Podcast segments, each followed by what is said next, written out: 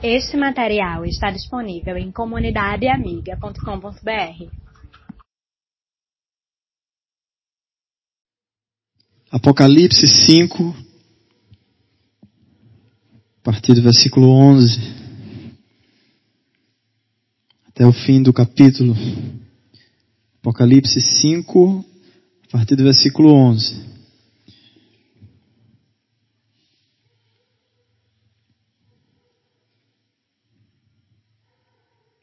Diz assim: Olhei outra vez e ouvi muitos anjos, milhões e milhões deles. Eles estavam em pé em volta do trono, dos quatro seres vivos e dos líderes, e cantavam com voz forte. Cantavam assim: O cordeiro que foi morto é digno de receber poder, riqueza, sabedoria e força, honra, glória e louvor. Então, ouvi todas as criaturas que há no céu, na terra, debaixo da terra e no mar, isto é, todas as criaturas do universo, que cantavam ao que está sentado no trono e ao Cordeiro pertencem o louvor, a honra, a glória e o poder para todo sempre. Os quatro seres respondiam amém, e os líderes caíam de joelhos e o adoraram. Senhor Deus, eu quero te agradecer, Pai, por poder te cultuar nessa noite, por podermos como igreja estar diante do teu altar, te rendendo glória, te reconhecendo em tudo, Senhor.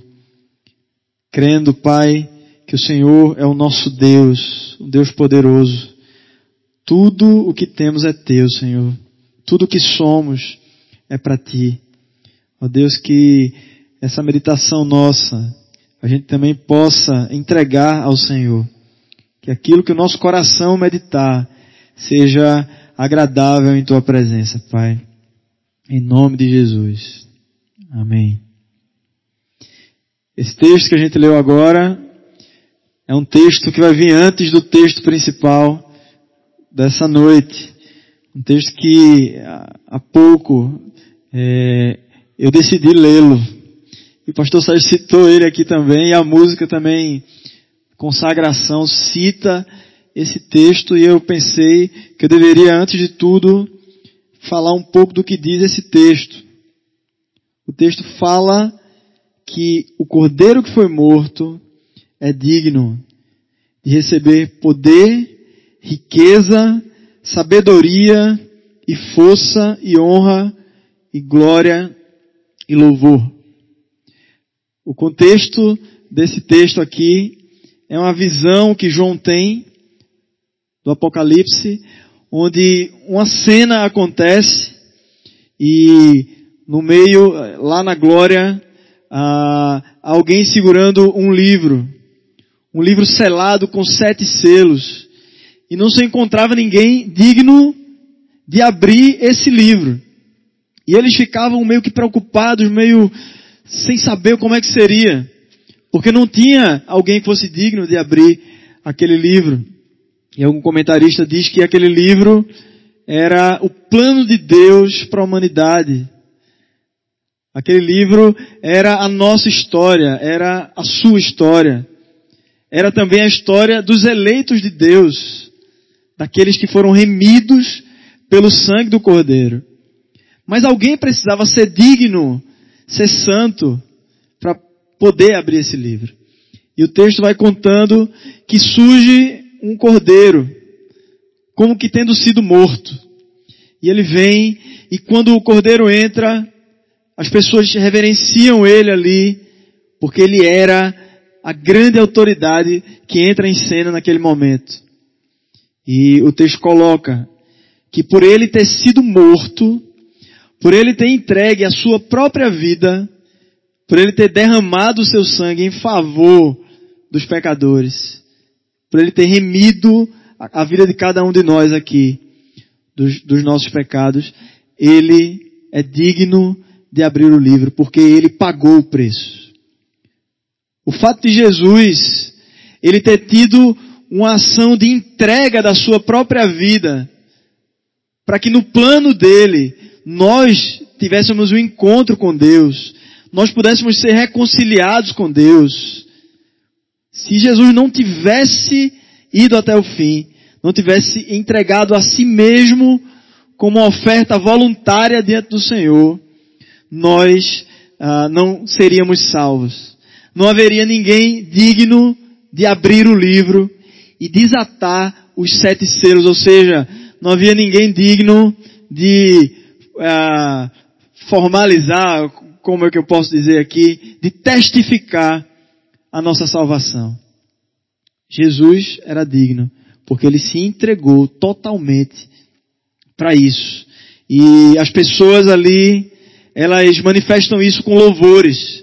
E elas dizem, o cordeiro que foi morto, ele é digno de receber poder. Pelo que ele é, pelo que ele fez, pela coerência da sua vida, por ser um Deus que, apesar de soberano, ele veio até a terra e pagou o preço por nós, ele é digno de receber poder, riqueza, sabedoria, força, honra, glória e louvor.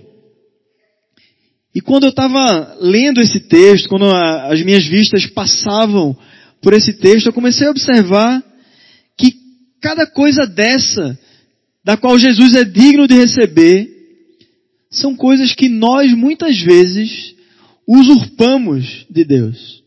Quer ver? Digno de receber poder.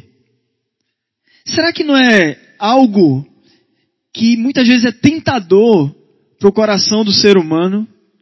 A vontade de ter alguma espécie de poder, de ser poderoso em algum lugar onde você está, seja no seu trabalho, seja dentro da sua casa, seja no local onde você vive. Nós queremos ser poderosos. Nós queremos, de alguma, de alguma forma, ter o domínio das coisas e ter o domínio das situações, fazer com que as coisas aconteçam do jeito que a gente quer que aconteça. A gente quer ter o poder de manipular as situações para o nosso próprio bem. E o texto diz aqui que diante do Cordeiro as pessoas percebem que o poder não é de nenhum homem. Que o poder não pertence a nós, que o poder pertence a um só. Porque só um é digno de receber o poder. Depois ele diz, de receber a riqueza. Outra coisa que o ser humano quer muito. Riqueza. Aquilo que a riqueza pode nos oferecer. As facilidades que a riqueza pode nos dar. O status que a riqueza pode nos dar diante da sociedade.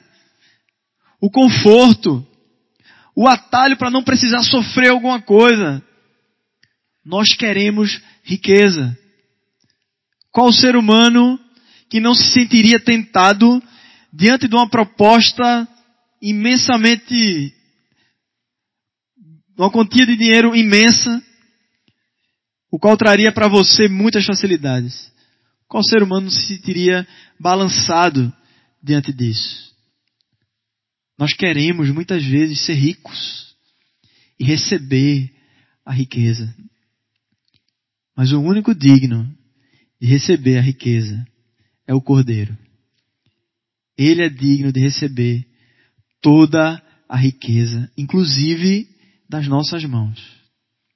E a gente vai meditar sobre isso hoje. Toda a riqueza pertence ao Senhor Jesus. E o texto continua dizendo: ele é digno de toda a sabedoria. Sabedoria. Nós também somos tentados a adquirir a sabedoria do mundo, a lermos um milhão de livros. Muitas pessoas são tentadas a quererem ser eh, eruditos na sua área, a querer fazer mestrados, doutorados, não, não que essas coisas sejam erradas, mas muitas vezes o que está por trás desse sentimento é para que a gente é, adquira o status de sábio. Eu sou sábio. Eu sou alguém que discerno as coisas e tenho tanta sabedoria que muitas vezes eu não preciso nem de Deus. Sabedoria.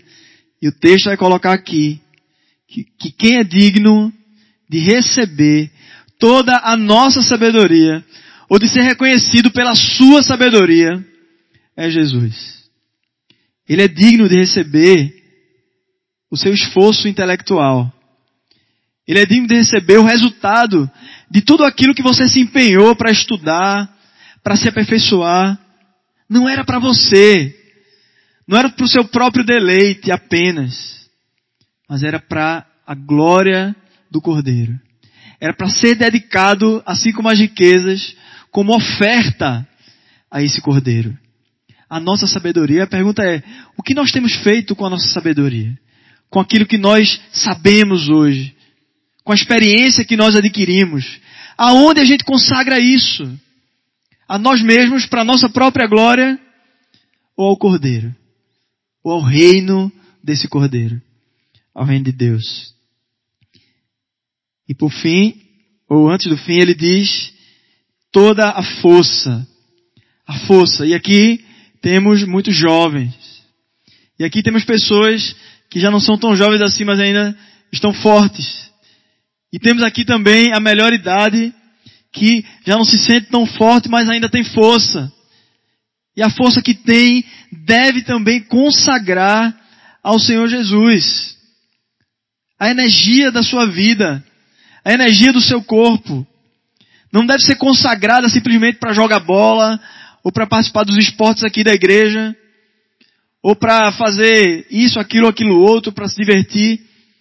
Mas toda a sua força, ela deve ser consagrada ao Senhor Jesus. E também nós devemos reconhecer que a nossa força não é nada diante da força que Ele tem. Ele é dono de toda força e de todo poder. É o Senhor Jesus.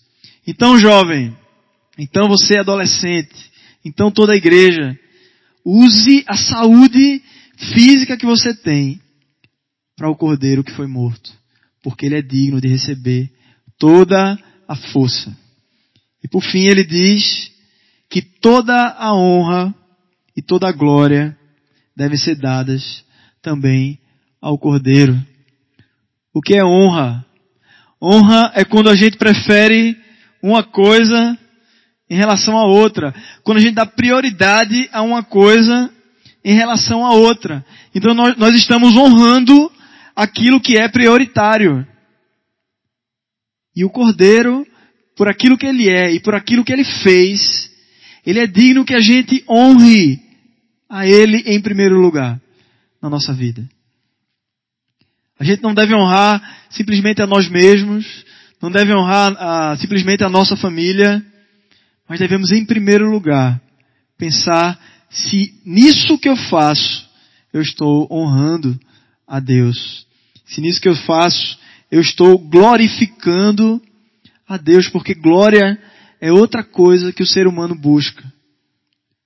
Ser elogiado pelos outros, ser reconhecido pelos outros. Mas o texto diz isso não pertence a você. O único digno disso é o Cordeiro. Nessa noite, eu gostaria de falar sobre adoração, sobre consagração. E o que é que move a nossa consagração? A gente vai falar também especificamente sobre dízimos e ofertas.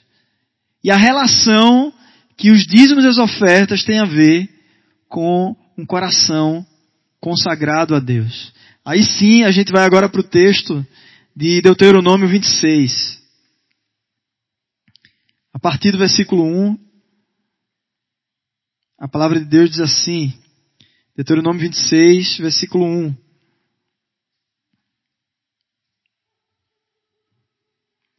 Moisés disse ao povo, vocês vão tomar posse da terra que o Senhor nosso Deus está dando a vocês.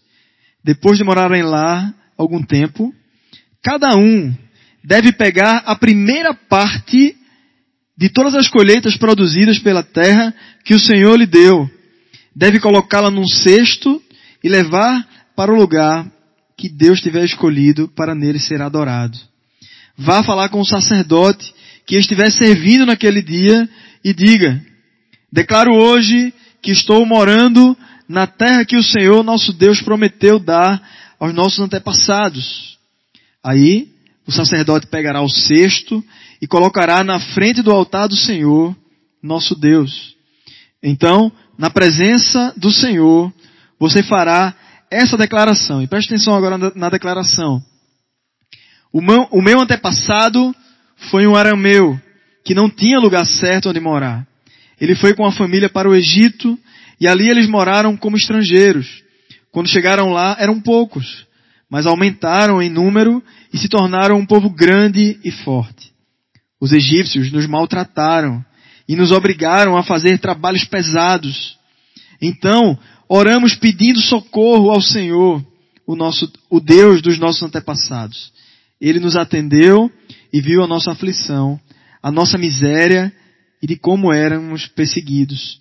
Com a sua força e o seu poder, ele fez milagres, maravilhas e coisas espantosas e nos tirou do Egito e nos trouxe até essa terra que nos deu uma terra boa e rica. E agora, ó Senhor Deus, eu te ofereço a primeira parte das colheitas da terra que me deste. Depois, coloque a oferta diante do Senhor nosso Deus e ajoelhe-se na sua presença. Fique alegre por causa de todas as coisas boas que o Senhor Deus, que o Senhor deu a você e a sua família, e faça uma festa com os levitas com os estrangeiros que moram onde você vive. Lendo esse texto, eu pensei, o que é que Moisés estava querendo dizer para esse povo? Qual era a essência que moveria essas pessoas a darem dízimos e ofertas? E logo eu me remeti àquilo que acontece hoje em dia no Brasil e no mundo. Em muitas igrejas, principalmente neopentecostais, onde por um lado se fala sobre dízimos e ofertas e a, o grande incentivo para que os dízimos e ofertas sejam dados são as bênçãos materiais que aquelas pessoas podem receber se derem os dízimos e as ofertas. E muitas, ah, muitas apelações, verdadeiras apelações, são feitas para que aquelas pessoas tirem do seu bolso até o que não tem, sejam até irresponsáveis muitas vezes, façam até empréstimos para poder dar alguma coisa ali. E esse é um extremo miserável, um extremo maldito, uma ideia diabólica que faz as pessoas não entenderem a essência da consagração, a essência do que é adorar a Deus com toda a riqueza, consagrar o Cordeiro, toda a riqueza. Perde-se a essência com aquilo que tem sido feito hoje em plena rede nacional, nas televisões e na igreja. Por outro lado, existem muitas igrejas apáticas, muitas igrejas que nem falam do assunto, muitas igrejas que nem falam em dízimo e oferta porque tem medo. Tem medo de alguém entender mal isso e nunca mais voltar na igreja. Tem medo de falar de um assunto bíblico, de um assunto que existe uma essência nele. Por isso hoje eu não vou entrar aqui em, em muitas questões sobre dízimos e ofertas, mas eu quero entrar sobre a essência, que vai desde o Antigo Testamento ao Novo Testamento, e ninguém pode tirar isso da palavra de Deus. Se perde, se tem medo de pregar sobre, essa, esse, sobre os dízimos e as ofertas, com medo da reação das pessoas, e termina que a igreja não amadurece nesse sentido. Termina que a igreja não conhece a verdadeira motivação e não se empolga muito mais do que aqueles que dão pelos motivos errados, aqueles que dão por interesse material, porque a, verdadeira essência deveria mover a igreja a ser muito mais abundante, muito, muito mais abundante nos dízimos e nas ofertas pelo verdadeiro motivo, pelo motivo bíblico. E eu percebo nesse texto Moisés colocando ah, dois aspectos que deveria mover o povo que estava tomando posse da terra prometida. Duas razões que deveriam tocar no coração daquele povo. E o texto conta, Moisés diz que aquele povo deveria, assim que eles tivessem a colheita deles, consagrar o dízimo ao Senhor. Consagrar a décima parte, as primícias. O melhor daquilo que eles haviam colhido e ele manda as pessoas chegarem diante do sacerdote e dizer, e dizer ao sacerdote e ao mesmo tempo relembrar o próprio coração essa essência. E o texto conta que as pessoas deveriam contar a sua história. Deveriam trazer à sua memória quem eles eram. Moisés fala da história do povo de Israel. Ele começa falando de Jacó.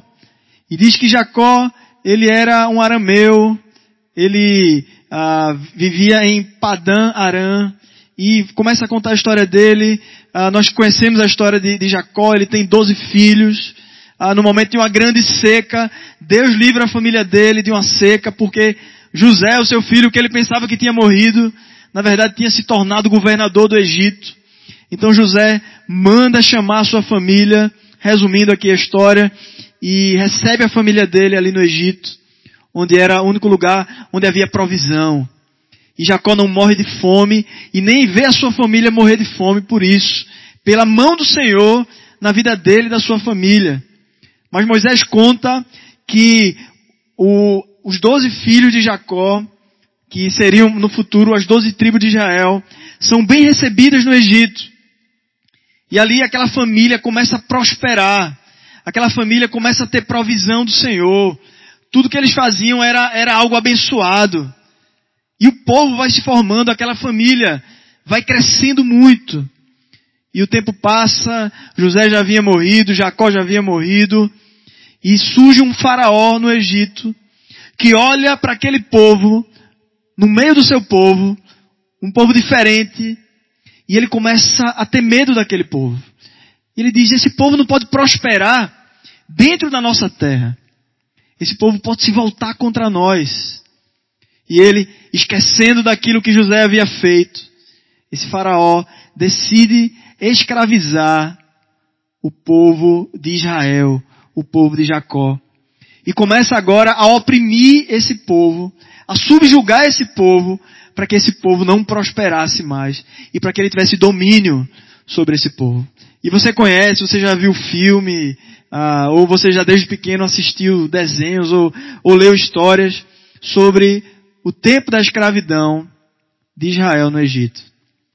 Um tempo de pesadas cargas, um tempo de trabalho pesado, um tempo sem liberdade e sem escolha, um tempo muito difícil. A Bíblia conta que o povo de Israel chegou a clamar. O texto aqui vai falar, deixe-me achar aqui o versículo, versículo 6. Os egípcios nos maltrataram e nos obrigaram a fazer trabalhos pesados. Então, oramos pedindo socorro ao Senhor, o Deus dos nossos antepassados oramos pedindo socorro. Socorro! Eu não aguento mais. Outra versão fala que eles clamavam. E clamar não é só falar. Clamar não é só dizer, ó oh, Senhor, está muito ruim aqui. Clamar é quando o grito sai do fundo da nossa alma. Tamanha é a dor que sentimos. O povo de Israel vivia sem liberdade. Vivia escravizado. E essa é a primeira coisa que Moisés coloca para que aquele povo se lembre, antes de ter uma atitude de consagração ao Senhor, antes de ter uma atitude de entregar os dízimos ao Senhor. Lembre-se de onde vocês vieram. Lembre-se de quem vocês eram.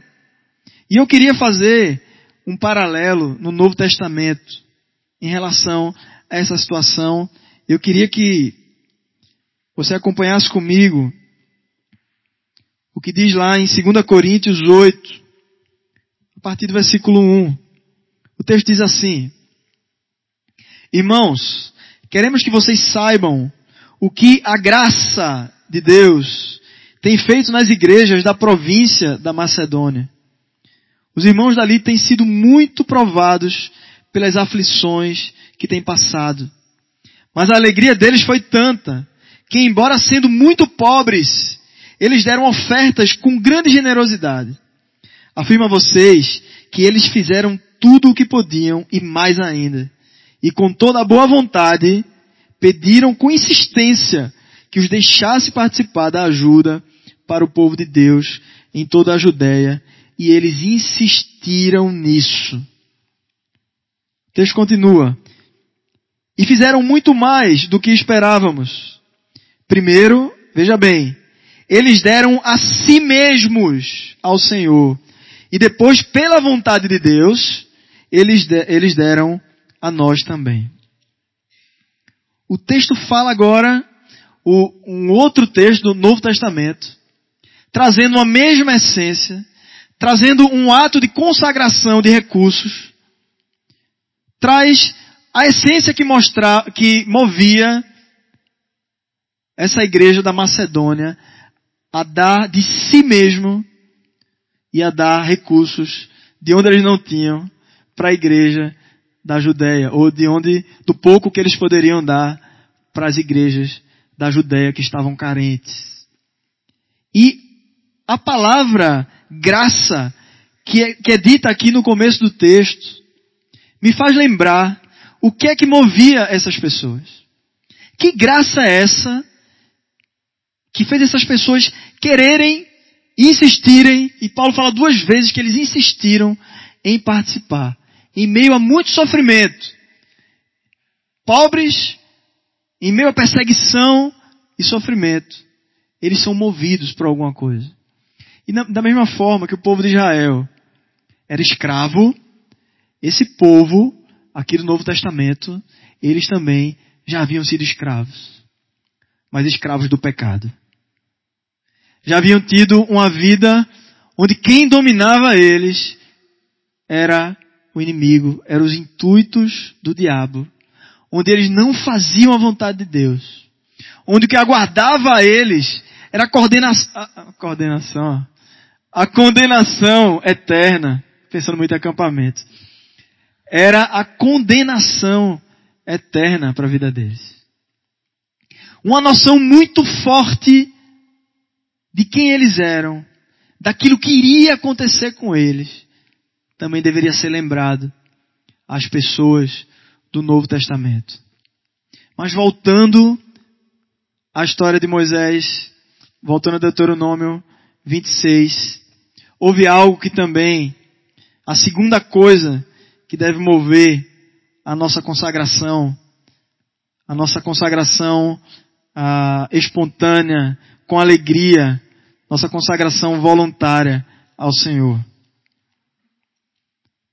Diz assim o texto no versículo 7. Então oramos pedindo socorro ao Senhor, o Deus dos nossos antepassados. E ele nos atendeu. E ele ouviu a nossa aflição, ele viu a nossa aflição. Ele viu a nossa miséria.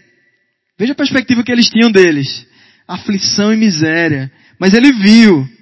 E de, e de como éramos perseguidos. E o que foi que ele fez? com a sua força e com o seu poder, ele fez milagres. Ele fez maravilhas, coisas espantosas e nos tirou do Egito e nos trouxe para essa terra que nos deu, uma terra boa e rica.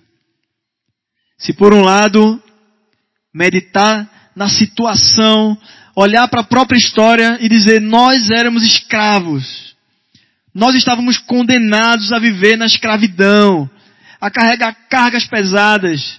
Éramos miseráveis, como ele diz aqui, perseguidos, aflitos. Se por um lado as pessoas deveriam meditar nisso, por outro lado, elas deveriam agora contrastar tão grande sofrimento com uma graça que foi além do sofrimento que eles passaram uma graça derramada de Deus. E com o povo ali do, do Antigo Testamento, com, com esse povo de Israel, de uma forma muito maravilhosa, de uma forma muito milagrosa, de uma forma fantástica. Aquele povo teve o privilégio de ver a mão do Senhor de forma poderosa, tirando eles daquela escravidão, abrindo o mar vermelho, levantando um homem, um homem de Deus chamado Moisés, guiando aquele povo, vendo o exército de Faraó morrer no meio do mar que se fecha em cima daquele exército, mas não se fecha no, no povo de Israel. Aquele povo que viu Deus caminhando com eles no deserto, numa coluna de fogo à noite e numa nuvem que fazia sombra para eles durante o dia. Um Deus que mandou o maná do céu, que mandou as codornizes, que fez sair água da rocha. Coisas espantosas, coisas maravilhosas. Um povo que teria entrado na terra prometida rápido, se não fosse a dureza de coração deles. Um Deus que estava disponível a fazer totalmente inverso daquilo que, ele, que eles estavam vivendo no Egito. Um Deus que tinha vida, enquanto o Egito cheirava morte, Deus veio com aroma de vida para a vida daqueles homens, para a vida do povo de Israel. Então Moisés está dizendo: olha, quando vocês tiverem a primeira colheita, vão consagrar ao Senhor. Tenham um espírito de gratidão no coração de vocês. Lembrem-se do que Deus fez com os seus pais, de como Deus agiu poderosamente e de como vocês agora estão entrando na terra prometida e a promessa de Deus está se cumprindo. Lembrem-se que o Deus que prometeu é um Deus fiel para cumprir e Ele está fazendo isso agora. E que essa terra que você está, ela mana leite e mel. Lembre-se disso. Considere tudo isso e crie no seu coração um espírito de gratidão. Um coração grato ao Senhor e manifeste isso não só com palavras, manifeste isso não só com teoria, mas consagre ao Senhor as primícias. Era essa orientação que estava sendo dada àquele povo. Aquele povo deveria se lembrar disso antes de ofertar, antes de dizimar, porque isso deveria ser combustível para a vida deles. Quem eu era? Quem eu era? Aonde eu estou hoje? Isso deve me mover. E indo de volta para o Novo Testamento, é a mesma coisa que acontece. É a mesma coisa. A graça de Deus sobre pessoas pecadoras, sobre pessoas que eram inimigos de Deus, havia acontecido. E naquela época pode ter acontecido também poderosamente, com muitos atos de poder do Espírito Santo. Era um tempo de avivamento. Era um tempo, aquele tempo da igreja primitiva, era um tempo de, de acontecer também coisas extraordinárias, a semelhança de ser extraordinário também aquilo que aconteceu com o povo de Israel. E ali aquele povo estava maravilhado. Aquele povo estava querendo se consagrar totalmente a Deus. E se você ler o contexto, na, não só dessa igreja aqui, mas o contexto das igrejas do Novo Testamento, essa igreja aqui de Coríntios já ah, havia é, passado por problemas, mas a igreja da, da Macedônia ainda estava com o coração aquecido. Por isso eles estavam querendo fazer isso. E outras igrejas da, dessa época primitiva eles tinham prazer até de apanhar. Saíam para evangelizar, levavam uma surra, e o texto diz que voltavam alegres porque foram dignos de sofrer pelo nome de Jesus. Eu fui digno de sofrer pelo nome de Jesus. Todo marcado, todo cortado, todo roxo, todo quebrado, mas feliz, porque o que movia o coração deles era a essência daquilo que, que levava eles a fazerem aquilo que eles estavam fazendo. O que deve mover a cada um de nós é uma perspectiva muito profunda, irmãos, daquilo que nós éramos e daquilo que nós somos hoje. Não só em relação aos dízimos e ofertas, Mas para que a gente consiga consagrar a Deus toda a nossa força, toda a sabedoria, toda a riqueza, todo o poder. Não é meu, não é meu. Não quero isso. Eu quero consagrar. Se Deus me deu alguma coisa dessa aí, eu quero consagrar a Ele. Porque eu estava indo para o inferno. Eu ia morrer. Eu ia morrer eternamente. Eu ia viver uma vida inteira sem Deus. E o amor de Deus me conquistou de uma forma que eu não quero viver outra coisa, eu quero viver para Ele. E eu sou grato a Deus por isso. Então eu consagro tudo isso a Ele. Tudo isso. Portanto, ah, eu fiquei pensando, o que é que o que é que faz uma igreja não ser ah, abundante em dar dízimos e ofertas? O que faz uma igreja ter o bolso fechado quando se trata de consagrar ao Senhor as primícias da sua renda? E aqui eu não quero falar de, de frações ah, como dízimo, ah, porque você não dá a décima parte, você pega lá, faz um cálculo, bota no papel e tal, tal, tal, e pega as migalhas e puxa para o seu lado, aí, aquela coisa bem minuciosa, para ver se está cumprindo sua obrigação. E eu fico pensando, será que é isso que Deus quer da gente? Ou será que tem algo muito maior que Deus quer de nós?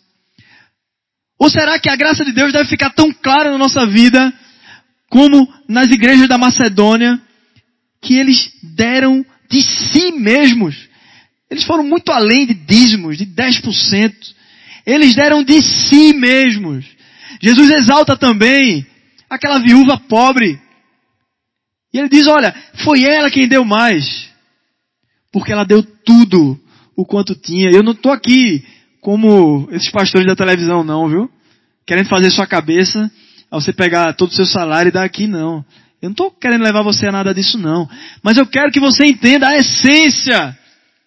Porque entendendo a essência, não é salário, não é carro, não é, em vez de dar é, 10%, dá 90% e fica com 10%, como tem um grande empresário que faz isso. Não é isso. Eu quero que você entenda a essência. Porque se a essência não lhe mover, nada mais vai lhe mover, meu irmão e minha irmã. Se a gente não entender que a gente era pecador, perdido, inimigo de Deus, não tínhamos relação com Ele, não tínhamos amizade, não desfrutávamos da paz com Deus, não podíamos acordar e sorrir para o Senhor e desenvolver um relacionamento maravilhoso. A gente não tinha isso e hoje a gente tem. E hoje a gente sabe que Ele é o nosso provedor, que Ele nos sustenta, que quando a gente está desempregado, Ele até faz milagres na vida da gente e mostra, demonstra o seu amor por nós. Entende? Esse Deus maravilhoso que dá provas e provas de amor e que provou o seu amor para conosco, entregando o seu filho, o seu próprio filho, para que a gente fosse é, remido de nossos pecados, para que a gente fosse justificado, para que os nossos pecados fossem para a cruz de Cristo e a gente fosse justificado dos nossos pecados. Sabe? Se a gente não entende o que é que move o coração de um adorador, que o que move é a gratidão por tudo aquilo que Deus fez, como o pastor Sérgio falou aqui, o que darei ao Senhor no salmo que ele leu sobre Davi aqui, por tanta bondade de Deus em minha vida, tantos livramentos de Deus em minha vida. O que darei ao Senhor é a gratidão, é o espírito voluntário. A Bíblia diz que o Senhor ama aquele que dá com alegria, com satisfação, sem dar querendo puxar. Entende? Se é para fazer isso, guarde seu dinheiro no seu bolso. Se é para fazer isso, gaste com coisas para você. Mas não dê ao Senhor com com um espírito de, sabe, de mão fechada. Ah, falta aqui os, os adjetivos. Mas não dê ao Senhor assim não. Porque não é mesmo que nada. É mesmo que nada. Para Deus, é mesmo que nada. Não faça assim. Se a pregação de hoje fosse a pregação das igrejas da televisão, eu não ia querer saber se você está dando com alegria ou sem alegria. Eu queria que você desse, né? Deve ser isso que passa pela cabeça deles lá. Mas a grande preocupação pastoral dessa igreja, a grande, grande preocupação nossa, não está nas cifras, não está na quantidade, não está se a gente vai pagar isso, pagar aquilo ou aquilo outro, não. A grande preocupação está na essência. Porque se houver essência, não só dízimos e ofertas vão ser mais abundantes. Não só isso.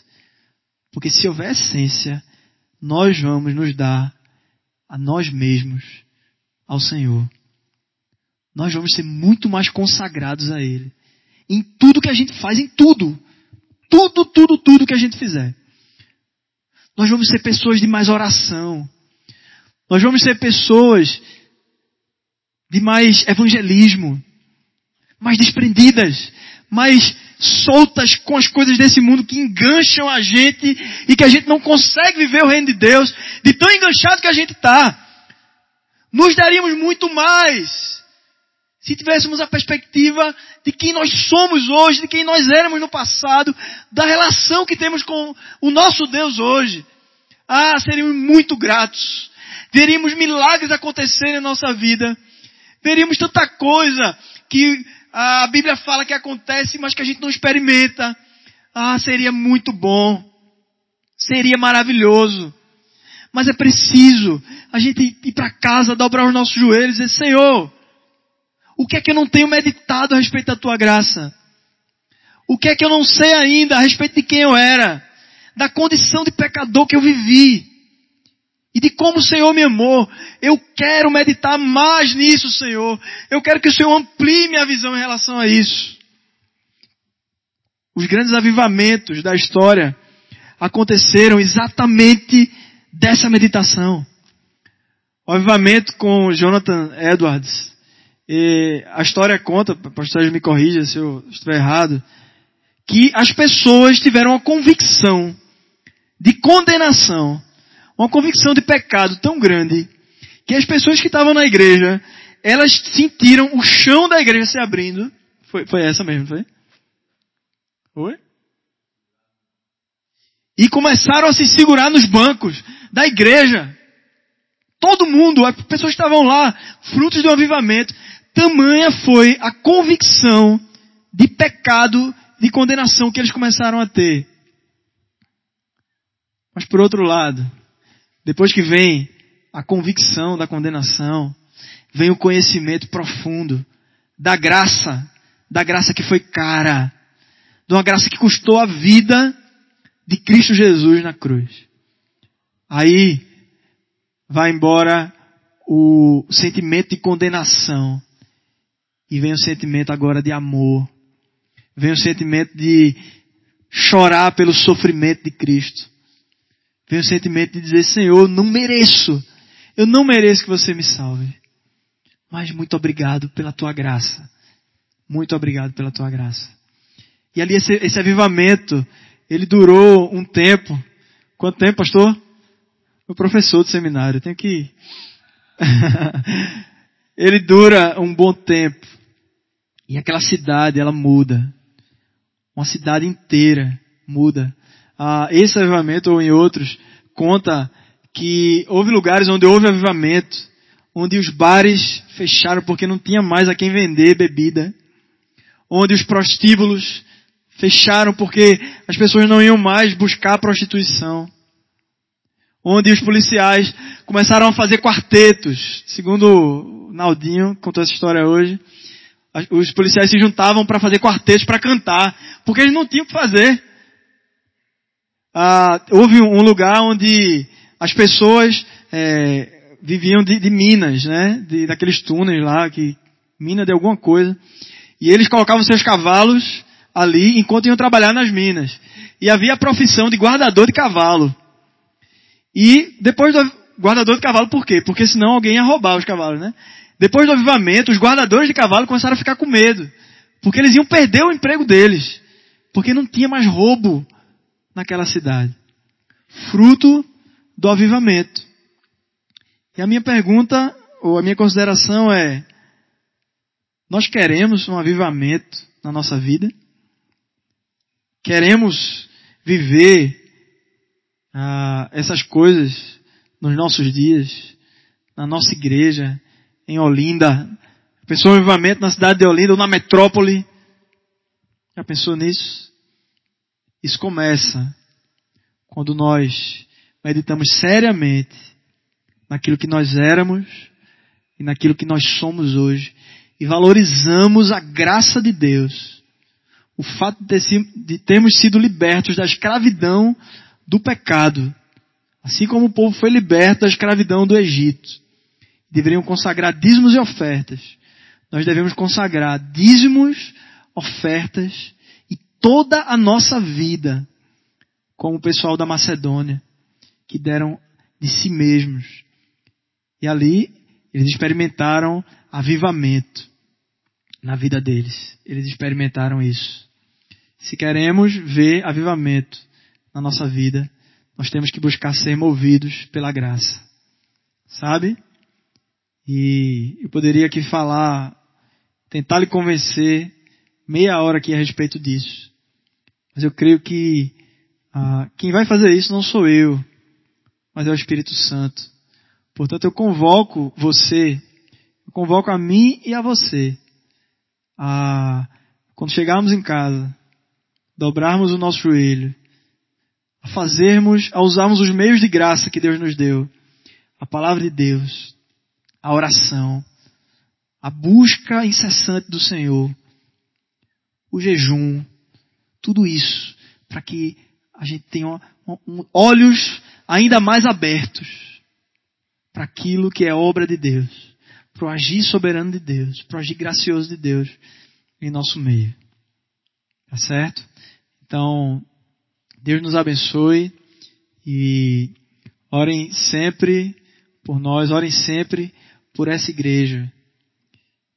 Nós queremos ver uma igreja é, que dá frutos. Nós queremos ver uma igreja viva, uma igreja que se move com vida e não apenas se move ah, roboticamente. Não. Queremos ver uma igreja que se move com alegria, porque tem uma perspectiva maravilhosa de quem é Deus e da graça de Deus.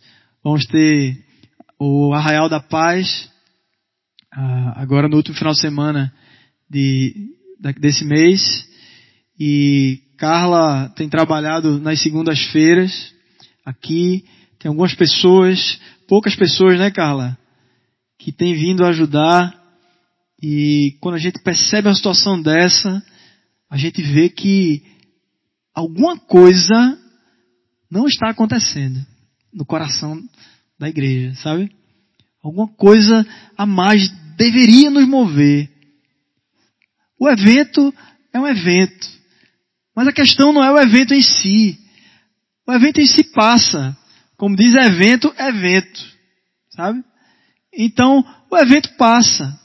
Mas a grande questão do evento, o grande, a, a, o que do evento, não é o evento em si. O evento, a, a grande questão é pessoas alegres em Cristo, juntas, se movendo por algo, para a glória de Deus.